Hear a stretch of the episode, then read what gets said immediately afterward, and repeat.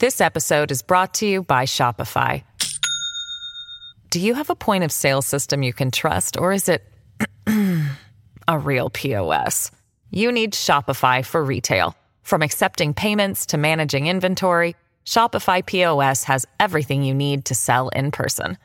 Go to shopify.com/system all lowercase to take your retail business to the next level today. That's shopify.com/system. At Evernorth Health Services, we believe costs shouldn't get in the way of life-changing care, and we're doing everything in our power to make it possible. Behavioral health solutions that also keep your projections at their best? It's possible. Pharmacy benefits that benefit your bottom line? It's possible.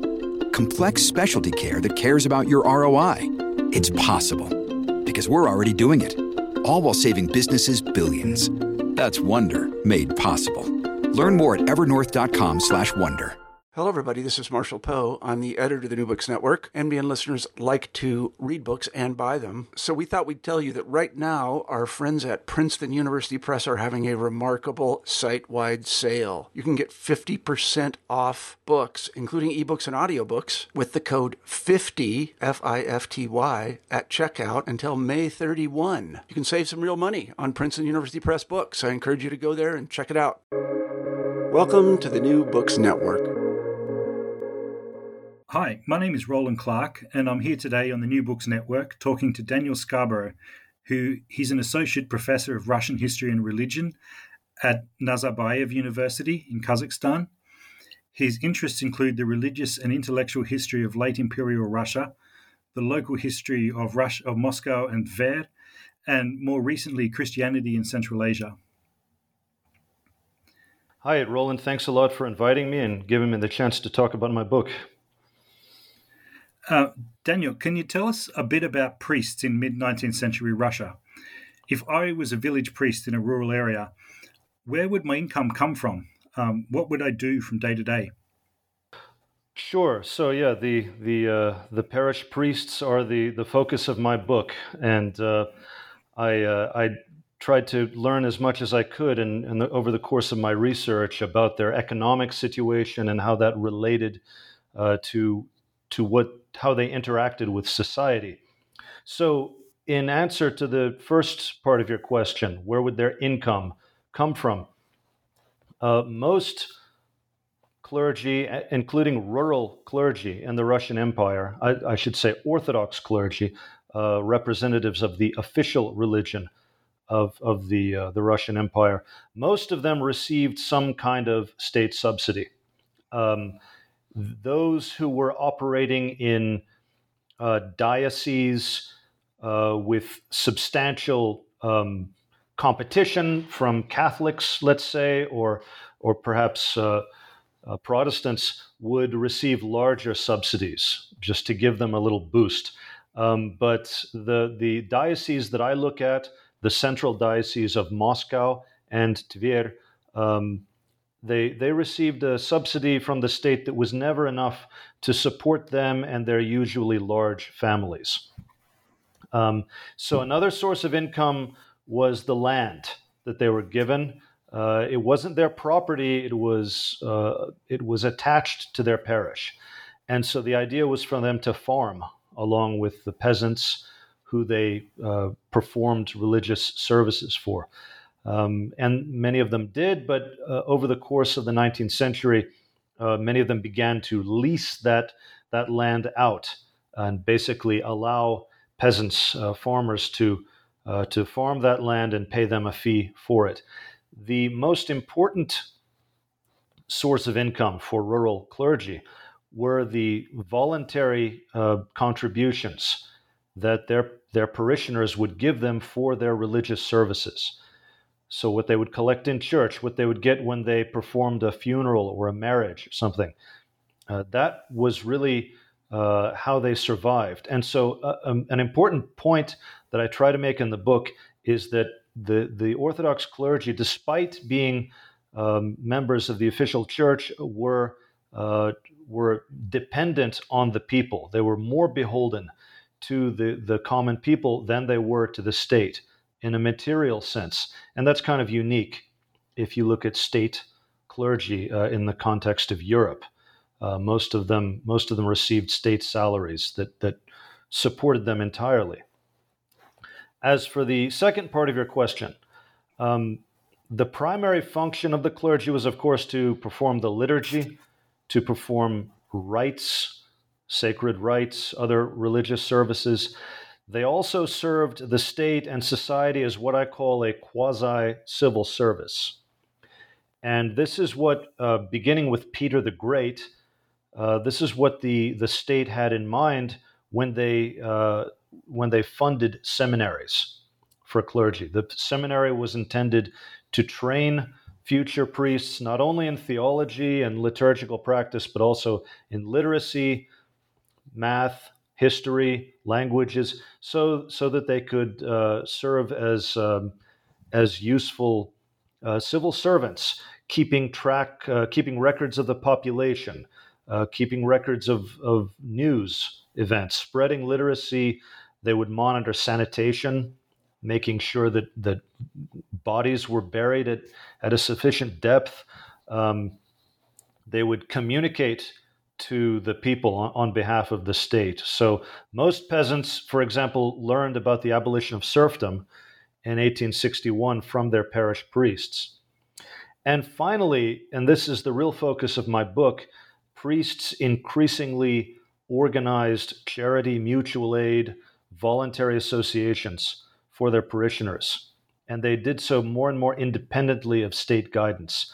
And I argue that this grew out of their civil service uh, component of their, their profession, uh, but also as a result of, of their material dependence on the parishioners. They they depended on the laity for their own uh, sustenance, and so they wanted to support them. They wanted to help them uh, uh, manage manage poverty, manage illiteracy, the problems that afflicted uh, the population of late imperial Russia.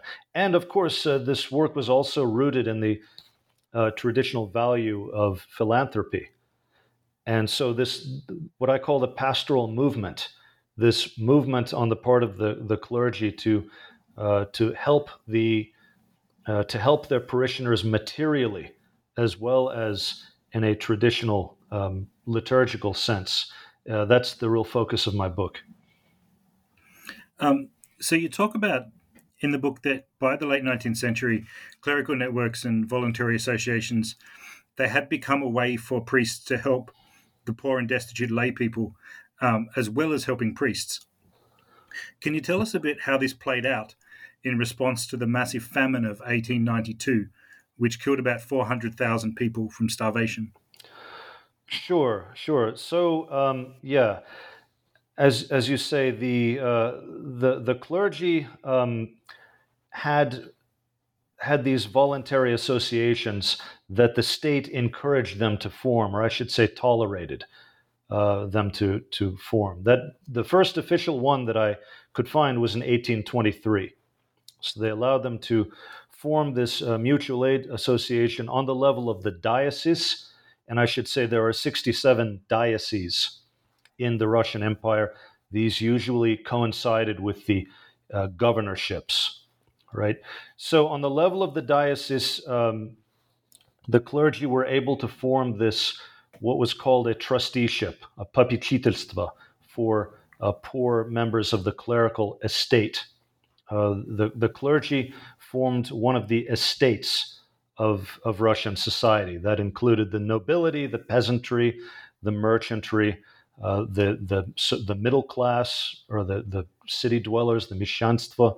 And so the clergy were one of these. And in the, in the context of their estate, they were able to form this association. The reason for that is is that uh, the so the clerical estate included not just priests, not just the lower clergy, the, the deacons and the sacristans. It also included their wives and their adult uh, children. So it was a fairly um, large group of people, even though it was a small percentage of the overall population. And if a priest died, he would leave behind a widow, he would leave behind orphans, and who would take care of them? Uh, if the extended family couldn't take care of them, uh, they needed some other way to uh, to manage um, this potentially uh, impoverished population. And so that's what this first um, association was for. Um, over the course of the 19th century, these kinds of associations multiplied uh, to address various various needs, um, and they became increasingly independent of the state. Alison Smith talks about this in her book For the Common Good and Their Own Well-Being. Alison Smith talks about uh, other estate organizations, how um, how the the state had come to rely on the capacity of society to perform social services for itself. And so, because it needed um, these associations to, to take care of their own members, it uh, gradually tolerated more and more independence on, on the part of these estate associations. So, the nobility had their estate organizations, uh, the, the peasants did, but the peasants were quite fragmented and didn't have uh, didn't have a great deal of, of reach. Uh, the clergy had their estates, had their associations that were unique in a couple of ways. Number one, they were very large because the, the clergy were, uh, they had a presence throughout the hinterland and also they had their, their presence in the diocesan capital. So uh, Moscow City is the, is the capital of the Diocese of Moscow Governorship, which was a fairly large territory. Uh, so these associations, these networks, as I call them, were quite extensive, arguably the most extensive in the empire.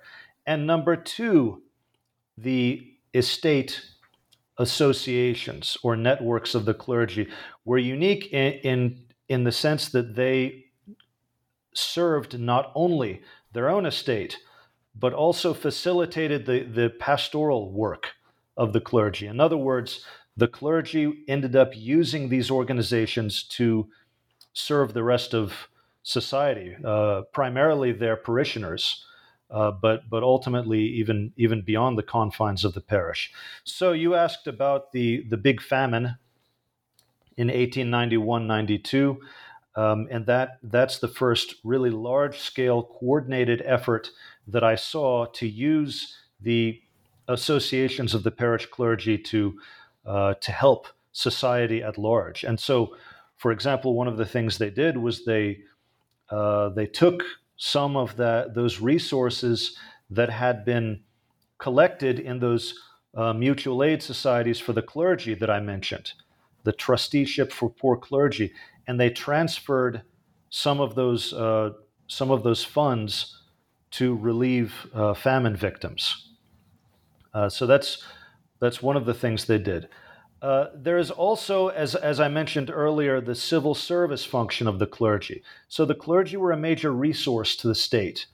Um, they were very often, the, the parish priest and his staff were very often the only literate people in a particular village, or some of the, the, the, the few literate people. And so they were, they were good at using their networks to collect and spread both, both resources and information. So, one of the challenges the state had in addressing this famine was not really knowing who was starving and who could help them. And so the, the parish clergy could say, this community is okay, this community is in real trouble. And they could use their networks to solicit aid and transfer that aid from uh, parts of the, the empire that were kind of doing okay to to other parts along the the in Samara, for example, uh, where people were really starving.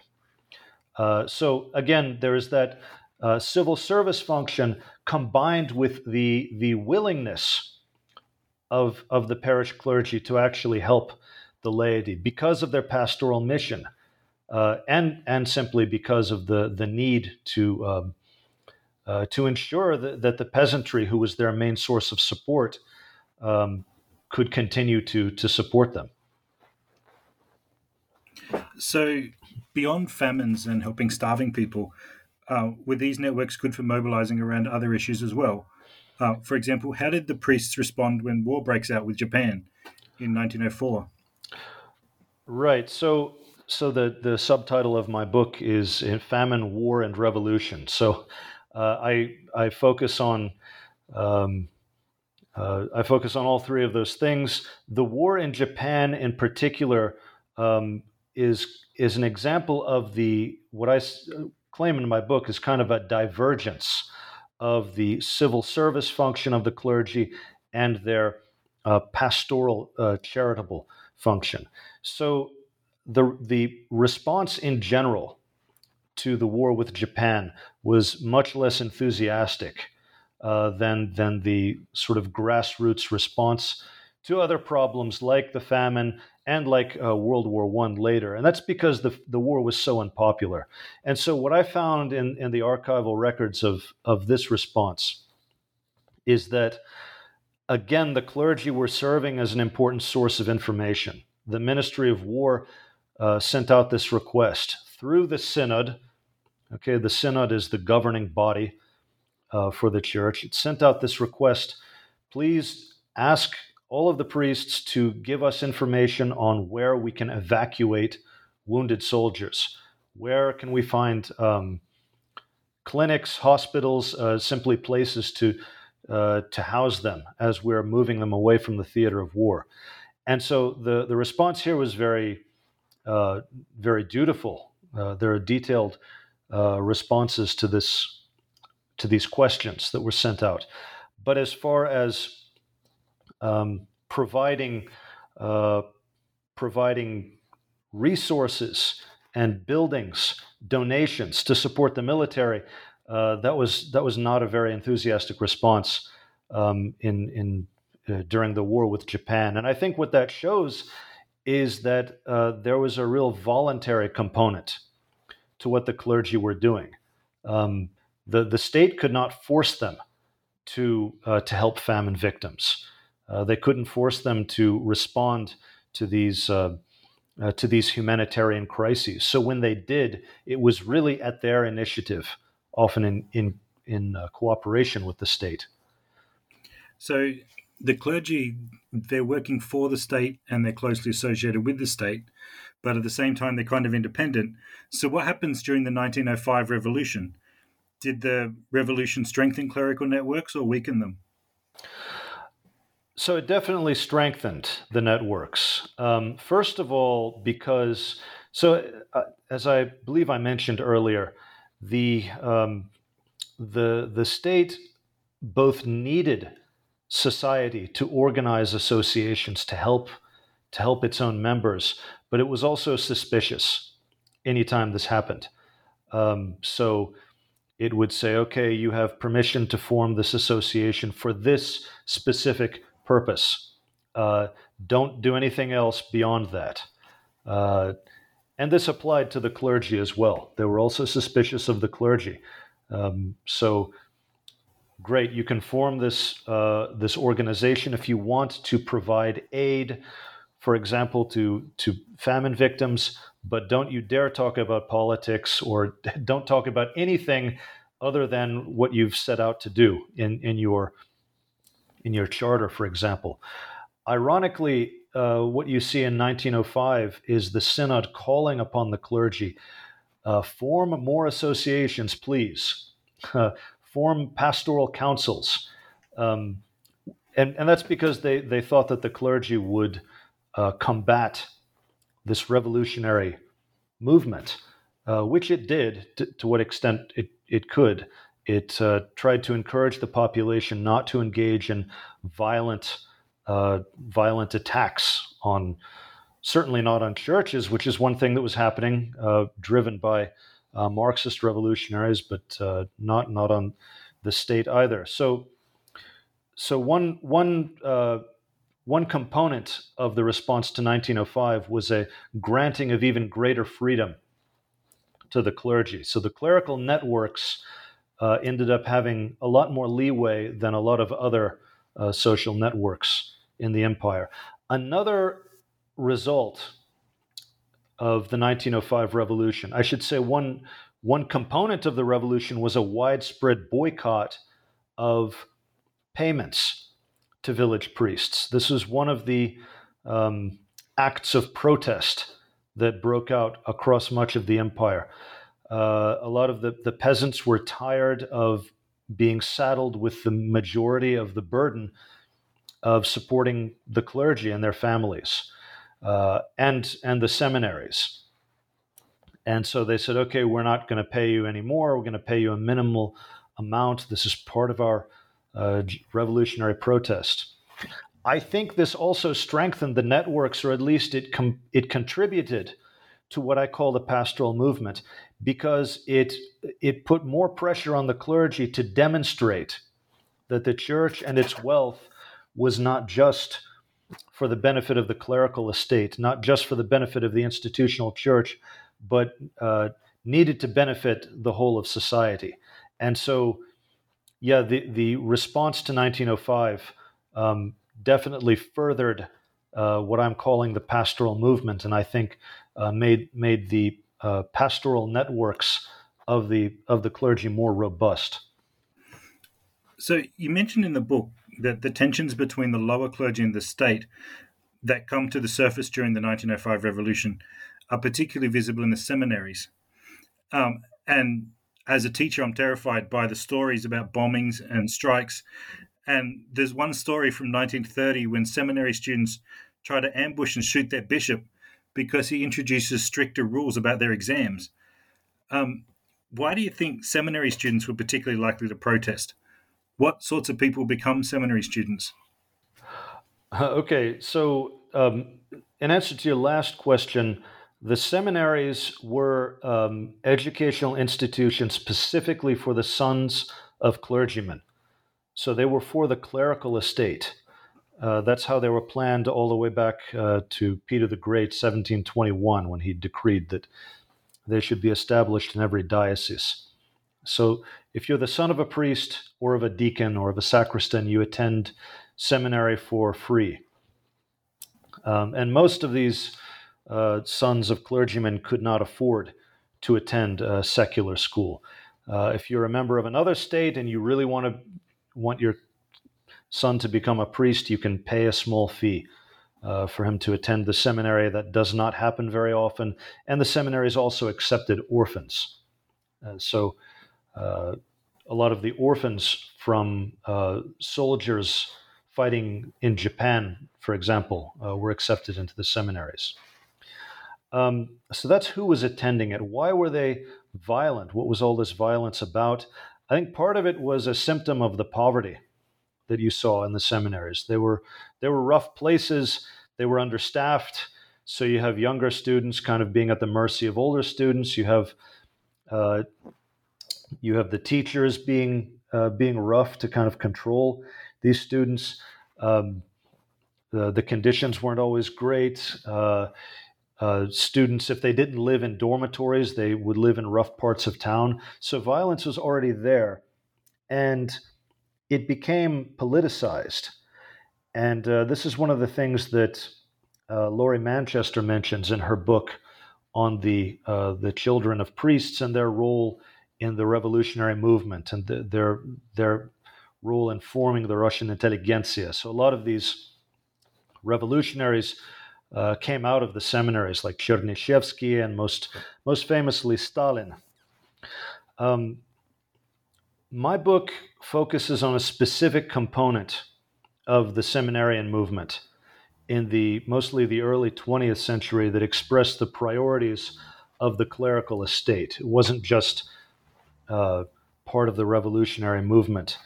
So, in particular, some of these seminarians were calling for things that that the, the rest of the clergy could agree with. Like they wanted to relax estate boundaries. They wanted the, the seminary to be a more open institution for anyone who wanted to uh, to gain this religious education, and they didn't want to be forced into the priesthood when they came out. They wanted the, the freedom to to do something else if they wanted. Um, they did not want their libraries to be censored. So most seminaries had uh, these secret libraries where they would read things like anything from uh, Karl Marx to Tolstoy's um, uh, Christian anarchism, for example, um, and they wanted uh, they wanted the the pedagogical council that governed the seminaries to be open to more participation uh, from clerical families in the diocese. So these were all things that the clergy could agree with, and they petitioned for these things, and the clergy sort of uh, supported them cautiously with their own petitions to the synod. And this this really broke out in, in as part of the 1905 revolution.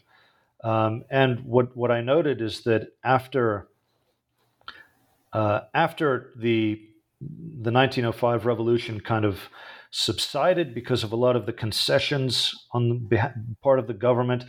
Um, in particular, Konstantin Pobedonostsev, who was the over procurator of the Holy Synod. So he was the um, he was a sort of notoriously uh, reactionary um, uh, lay official, kind of bureaucrat who oversaw the Holy Synod and had quite a bit of influence in the government once he was forced to resign as a result of the revolution, suddenly the seminaries start expanding their libraries. They start getting books about uh, about socialism, about some of the more controversial um, uh, uh, literature that, that was being written about about religion and about society at that time.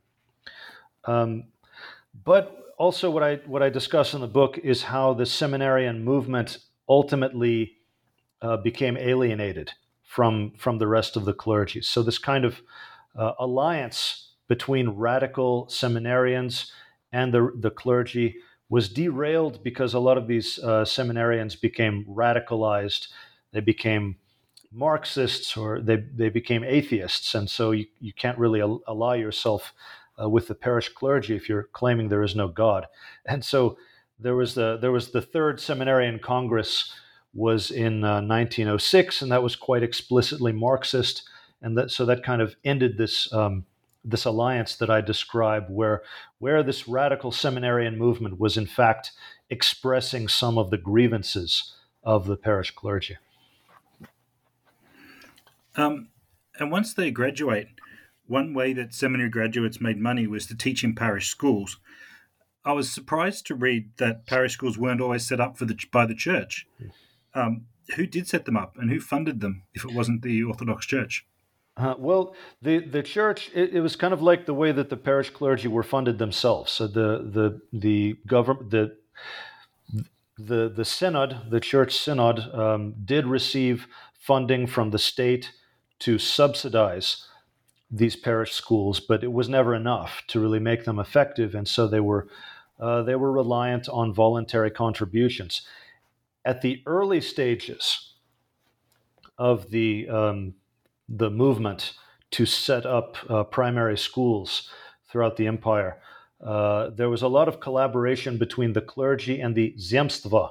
So the the zemstva was a local government body that was established in uh, during the Great Reforms, around the same time that the peasants were emancipated. So the Zemstvo was established in 1864 and these were like local uh, democratically elected bodies uh, that that dealt with local issues like roads, uh, social services, and schools.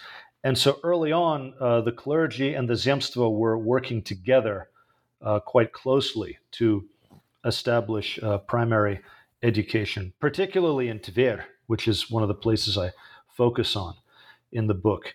Um, later on, and this is something that Ben Eklof discusses in his book on peasant schools. Later on, there's a kind of feud between the liberals uh, who see the the zemstva as their uh, their chance to um, to spread democracy in Russia, and they kind of oppose uh, the church's uh, influence in primary education. So there's a kind of uh, dispute, uh, rivalry between the zemstva schools and the parish schools. And so they kind of part ways. And the, the Zemstva schools become more important in the uh, the the urban centers, I should say. I think what ends up happening is that the parish schools end up serving um, serving the popula- population in more remote areas, um, and they, as I said, they continue to rely on uh, voluntary contributions, and so uh, one of the things that I found is that of all of the mutual aid initiatives organized by the parish clergy. The uh, the parish schools were one of the more successful. So they did for a while um, uh, really uh, attract a lot of interest and uh, encouraged the peasants to uh, to fund these institutions. And they became not just for uh, uh, educating the children of peasants; they also became they would run all kinds of things like adult literacy programs. Um, they would have classes for various crafts. A lot of uh, peasants would would end up volunteering to teach people uh, various skills that they knew, carpentry or whatever. The the parish schools would have vegetable gardens, so they were real uh, community endeavors on on the level of the parish. Um, the other thing that that I found interesting about these parish schools is that it wasn't only seminary graduates who taught in them, but also the wives and daughters of priests. What does that tell us about the role of women in the church in late imperial Russia? Right, right. So, so who was teaching in, in these parish schools? Um, there's the village priest who's supposed to set it up, but he doesn't really have time to teach in it full time anyway. Uh, so a lot of the people who were teaching in it were uh, young seminary graduates who were going to become priests. So this was kind of a kind of an internship for them, and uh, but they were they were always a temporary um, a temporary workforce. And so, as you say, the a very important um, uh, teaching force that ended up teaching in these schools were the daughters of priests. So, how did that come about? Um, uh, and also, your your question is what what does this say about women in the church in general? So this this is a, one thing that I talk about in my book. I think that a lot more research uh, needs to be done on this because it's a really interesting uh, interesting question.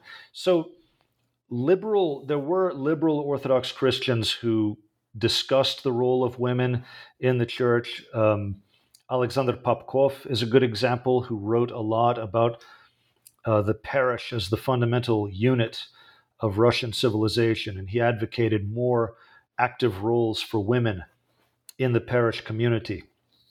And so there was talk about this. But I think that the Im- importance of clerical women for spreading primary education was more of a practical development that was, was in, independent of ideology. And it actually began uh, because some noble women decided to organize these schools to train the daughters of priests basically to become good wives of priests. So they wanted them to be literate, but also pious and obedient. Um, and that's that was the beginning of the spread of literacy. Was the mid 19th century, the spread of, of literacy on a large scale among the female members of the um, of the clerical estate. So, how did that really took off? Because the clergy themselves realized that if their daughters got this education, if they became literate, like if I'm a priest and and my daughter uh, now has an education, I can be confident that if I die, if she doesn't end up getting married or if her husband dies, uh, she's not going to be completely destitute. She'll be able to teach. And what I, I found records of women who did become destitute. Basically, they were writing writing to the bishop saying, "Please, uh, um, I'm a widow, I'm an orphan give me a, a position baking communion bread or something, something to allow me to support myself. The priests realized that if their if their daughters were literate, they could they could always have that to fall back on. They could always teach, and so the the clergy started funding these schools in each diocese uh, just from with their own money. They would pool their money together. This is another of their uh, mutual aid endeavors uh, that I mentioned uh, where they they pooled their their resources to set up these schools uh, to educate their their daughters. And so clerical women are becoming more and more literate. Uh, they're not going to become priests, and so uh, many of them end up finding jobs in parish schools and in zemstva schools, um, and they they become an important uh, force for the spread of, of literacy throughout the uh, throughout the countryside in particular. This episode is brought to you by Shopify. Do you have a point of sale system you can trust, or is it a real POS? You need Shopify for retail. From accepting payments to managing inventory, Shopify POS has everything you need to sell in person. Go to shopify.com/system all lowercase to take your retail business to the next level today. That's shopify.com/system. Um, leaving these schools aside for a minute, then you point out that there's constant tensions between priests and lay people in their parishes, because when people give money to the church, it then becomes the property of the church, and the locals have no way of controlling what's done with the money. Um, what were the different priorities for lay people and clergy, and how does this story play out? Right. So this is a this is definitely a source of tension um, throughout the period that I examine. Uh, so what I found is that that particularly peasants were much more concerned with the the more traditional aspects of Orthodox observance. They wanted nice churches, they wanted icons, and they were willing to support their clergy. And so so they would contribute in church. They would they would give money uh, so that the priest and the deacon could could live and could support their kids. But a lot of this money ends up going out of the parish and not directly benefiting the, the immediate community of the parish. Um, so they, they go to things like the seminary, they go to things like the trusteeship for poor clergy and other diocesan institutions. And so as the as the laity become more literate and more politically assertive, uh, they began to question why their money is is going off to support some seminary where the the the, the kids of the priests are apparently uh, reading radical literature and setting off bombs. Like, what does that have to do with with what I'm contributing in church?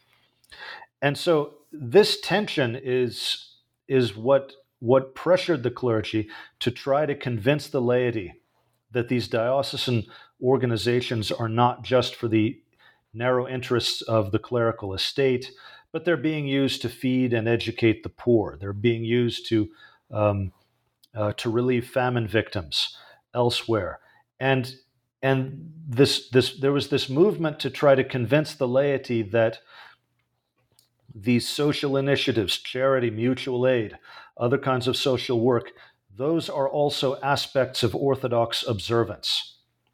And that, that's the movement that I call the pastoral movement.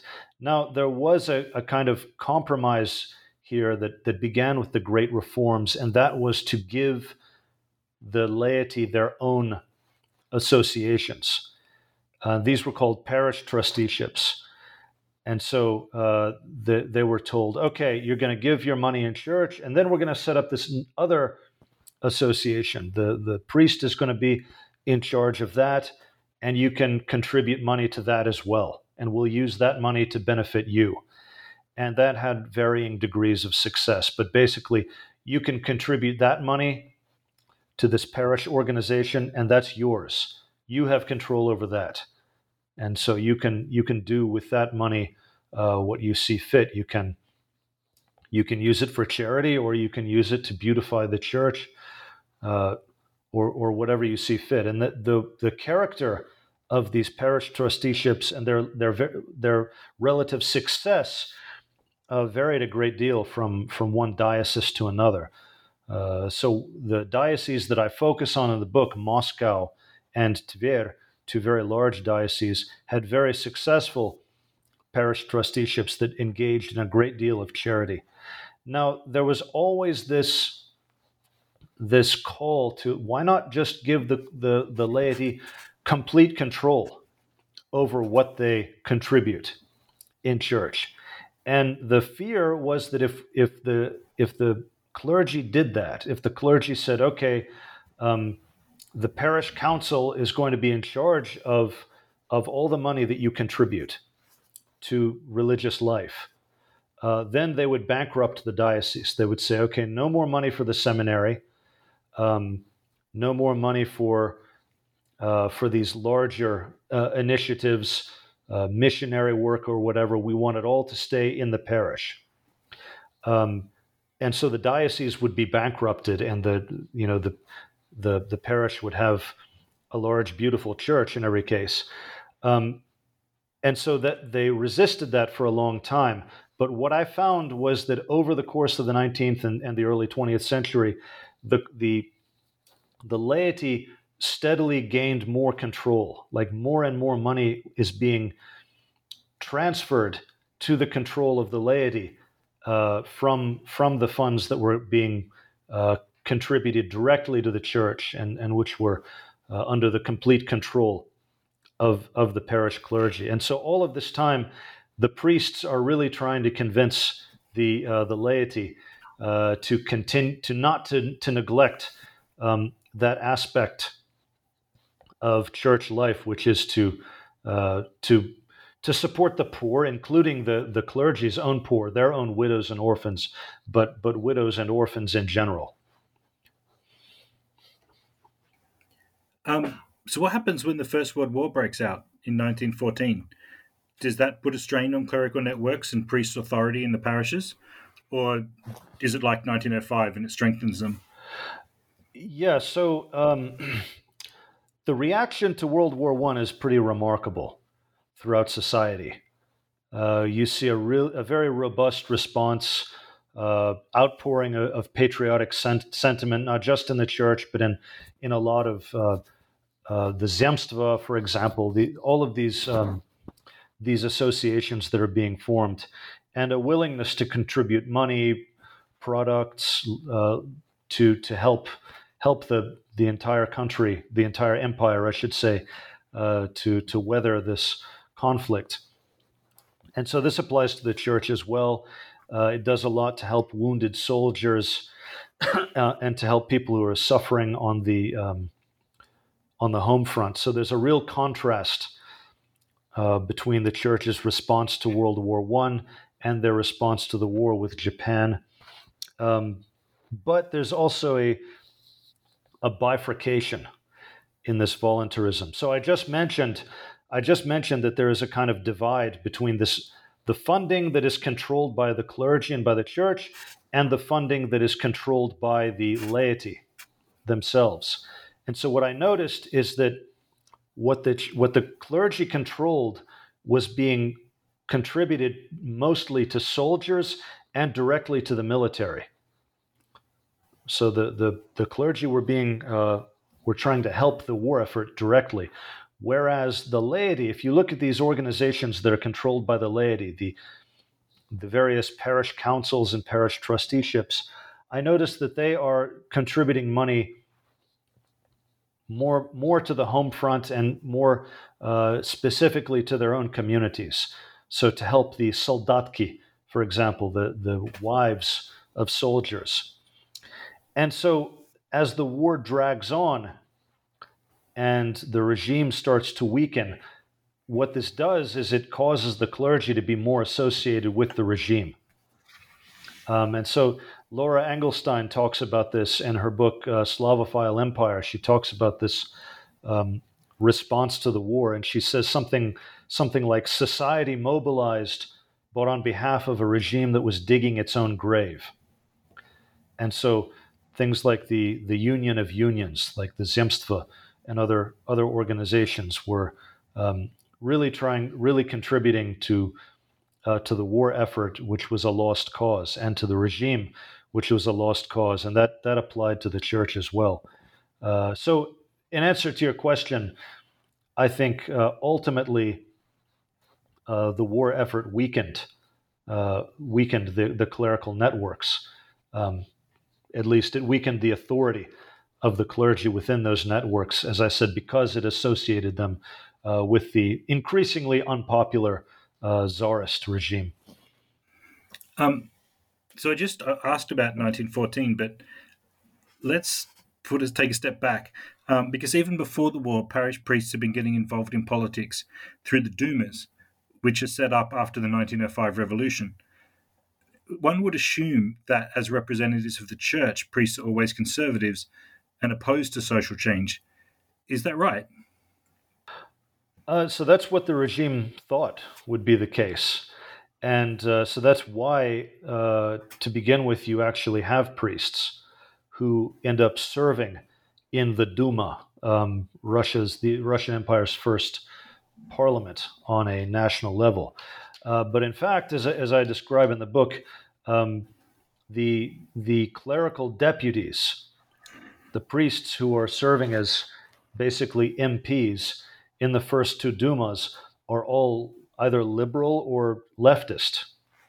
And actually, the, the liberals were, at least the cadet party was fairly leftist um, in the first Duma. So uh, most of them were, were formally or informally allied with the cadet or constitutional democratic party. Um, and so they, they called for an end to the death penalty. They called for better social services for the poor. They were doing these things that really uh, shocked the regime and shocked the more conservative members of the uh, the hierarchy in the church.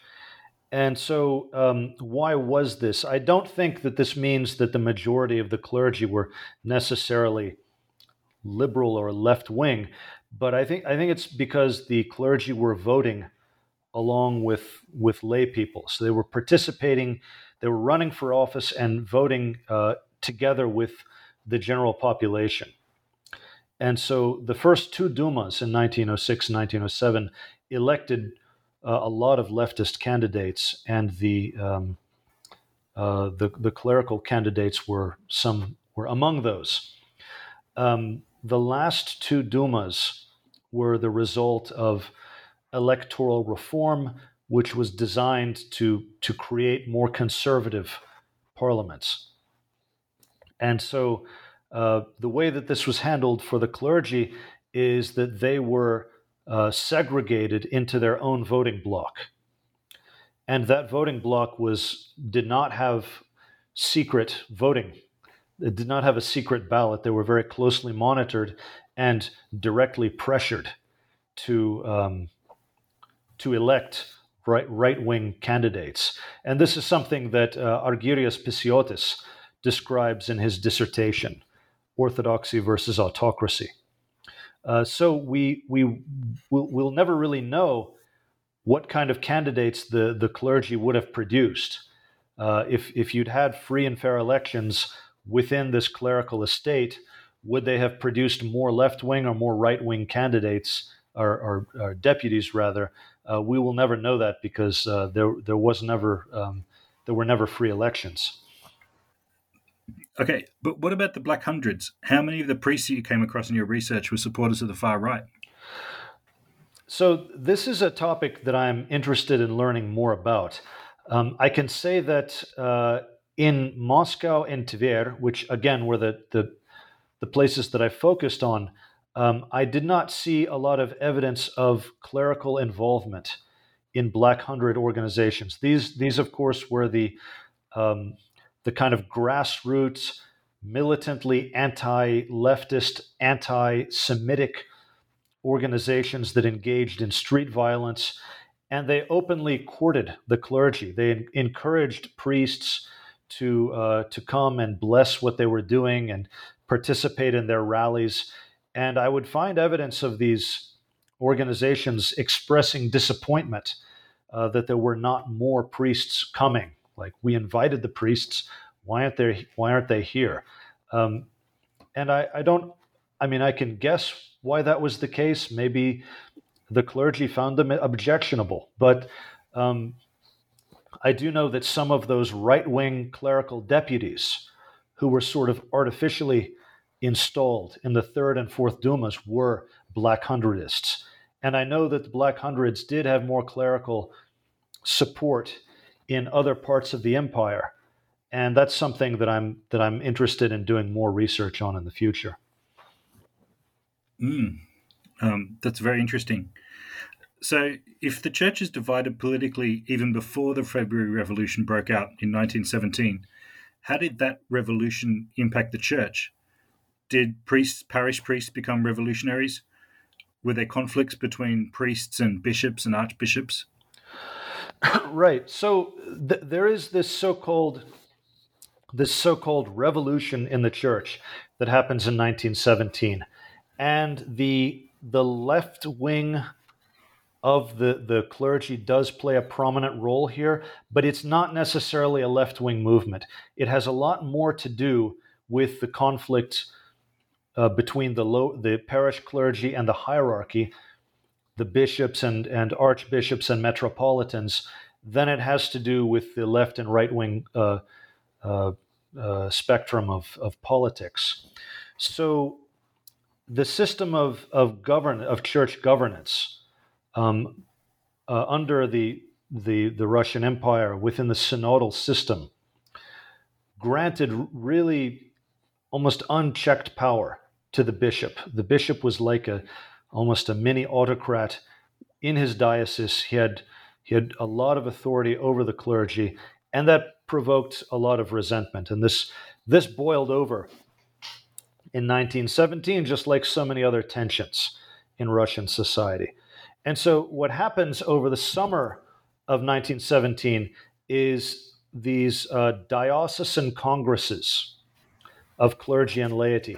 They convene in all the 67 dioceses of the Russian Empire, and many of them uh, attempted or, or managed to actually oust their bishop, uh, to convince their bishops to step down. Uh, so there's a, an excellent Russian language book on this topic written by Pavel Rogozny, Церковная революция, and my uh, my graduate mentor Catherine Evtuhov, wrote a, an article about this uh, the church's revolutionary mo- moment. Um, in his book points out that the church actually emerged from this revolutionary period intact, and it was arguably the only institution of Tsarist Russia to successfully reform itself rather than collapse. And so I attribute much of the credit for the, this, the church's survival of this revolutionary moment to the parish clergy because they adhered to canon law or the law of the church, um, meaning they did not just simply revolt against the authority of unpopular bishops, but they pressured them to leave voluntarily. They, they almost never claimed that we need to have a, a Protestant revolution in the church. They said rather, we need more, more participation. Uh, we want unpopular bishops to go. We want we want bishops to uh, to listen to the to the voice of the parish clergy and the voice of the laity. Um, and why? Why is that? I think there was a very practical reason because they knew that if they destroyed the authority of the bishops, they themselves would have no authority. Because the, in, in the Orthodox mm. in the Orthodox Church, of course, the bishop the bishops are the successors of the apostles of Christ, and the the parish priest derives his his office as as a priest from that authority, from that apostolic authority, and so they did not want to damage that or destroy that, um, and that's why there were there were there was a, a, this massive movement, but it was also cautious in a certain way. Um, now, you asked if there were revolutionary priests, and there absolutely were. Um, and uh, uh, there, there was the so called um, renovationist movement, obnovlenchestvo, in the church. And these were priests who openly joined the Bolsheviks. And I've heard people kind of link that movement in 1917 to reform the church with those um, with those so-called red priests. Uh, Roslof wrote wrote a book called The Red Priests, and that it has to be emphasized that those priests that end up collaborating with the Bolsheviks were a fringe group, and they were the ones who were willing to uh, to challenge canon law. They were the ones who were willing to completely overturn uh, the authority of the bishops, and so they they were not important. These these revolutionary uh, priests until they received the support of Zinoviev. That's in 1919 uh, when you already have the Soviet regime in place, um, and they basically offer to collaborate and with with the support of the new regime. They seize control of the church and uh, the church administration, but they were largely rejected by the Orthodox population. So, wherever you have one of these red clergymen, for example, uh, assuming the the title of bishop in a particular diocese, most people reject uh, reject that bishop. So that kind of confirms what I what I suspect that uh, most of the clergy realized in 1917 is that we have to keep we we want to reform the church, but we have to keep it together if we want to retain uh, the respect and the loyalty of the Orthodox population. Mm, and that helps us think about um, different responses to 1917 much more generally too. Um, so finally, the story of how the synodal system collapses in 1917 and Tikhon is elected as Russian Patriarch, this is fairly well known. Um, but in the book, you argue that it was a result of a much broader sea change in church administration that had been brewing for quite some time. So, this is the so what question for your book. What is knowing what we now know about pastoral activism, clerical associations, increasing lay involvement in the church governance? How does that add to the story about the restoration of the patriarchate in 1917? Right. So, uh, yeah, as I as I mentioned, as as Rogozny points out, is that it's it's kind of surprising that the church survived, uh, given all of the tensions in it, and given the fact that that so much was overturned in 1917, and there there was there was a lot of tension in the church, uh, just like in in every other part of society. Um, and so, as you as you said, there is there have been things written about. Um, about, I would say, not the collapse of the synodal system, but the reform of the synodal system, um, because the, the bishops were not happy with it either. Uh, they didn't like the fact that you have this office of the over procurator that's kind of supervising them. Uh, the bishops were not really allowed to meet outside of the synod. You, you, you very rarely had a council of bishops that was independent of the synod. Uh, so they really wanted to decouple the church from the state and establish an independent patriarchate once again. So the question is, what, what does the pastoral movement have to do with that? What, what is the contribution of the parish clergy to that? So, um, what I hope my book highlights is the importance of this pastoral movement in um, mobilizing a popular mandate for that church reform in 1917. So in that year, there were nine bishops who were elected to their diocesan sees by these dioceses of clergy and laity. And that included Tikhon, who, before he became patriarch, was elected metropolitan of Moscow to replace uh, the, the guy who came, uh, who came before him, who was uh, appointed by Rasputin and was very unpopular. So you, that had never happened before in the history of, of the Russian church, is that you have these popular elections of bishops. Um, but as I mentioned, uh, these congresses were very cautious in avoiding a direct violation of canon law. So they asked the synod, they asked the bishops to approve these elections. They ultimately deferred to the apostolic authority of the of the bishops to say, okay, we we want this new bishop, we want Tikhon to be the uh, the new metropolitan of Moscow, and so and they gave the the synod the opportunity to. Um, uh, to assert its authority and retain its authority. And in, in a couple of cases, actually, um, these elections were rejected uh, because the people who were elected were not bish- were not bishops. They were in one case, it was a layman, and in one case, it was a monk. And so the synod said, no, no, only only bishops, only people holding the rank of bishop can become a bishop uh, in as a result of these elections. And so, so that, as I said, organized this popular mandate. There was also um, this so-called All Russian Congress of Clergy and Laity.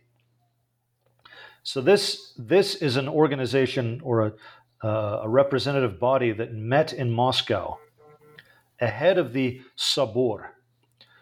Okay, so very well known is the the church sobor or the local church council of 1917 and 18 and this is the body that restored the Russian patriarchate. It was a, an extremely important council, and they had been preparing for it for, for years and years uh, before it finally met. It, it, addressed all, all aspects of church life. Um, but before the Sobor convened in Moscow, there was this smaller organization, the smaller representative body, the All Russian Congress of Clergy and Laity. And the representatives to that body had been elected by the, on the at the diocesan level by these sort of revolutionary bodies of clergy and laity that were ousting unpopular bishops. So they sent all sent representatives to Moscow. And this, this body of clergy and laity, there were very few bishops, there were a few, but this was really a show of force by the lower clergy and by the laity, which again avoided directly challenging the leadership of the episcopate. And it was attended by some of these prominent um, Orthodox intellectuals like the philosopher Sergei Bulgakov, uh, the Prince Trubetskoy, um, Alexander Papkov, I think I mentioned earlier, some of these, these really prominent church intellectuals, along with, along with all of these dissident um, priests and they they called for greater um, participation in the in the process of church reform, um, and and they got it. In fact, and I think that they influenced the proceedings of the sobor that was to follow. This organization of the whole church. Uh, they ensured, for example, that that parish clergy and laity would would participate in the sobor as voting members. Okay, so once that once that Congress of Clergy and Laity in Moscow uh, concluded its business, some of its leading members, including its uh, chairperson, chairman, were invited to uh, to help organize the main sobor. So originally, if you look back at at the preparations for this sobor back in 1905, uh, 1906 a lot of the bishops said, no, this is going to be an organization of the episcopate. And the, and the laity and the lower clergy can be there as consultants, but they're not going to have a vote.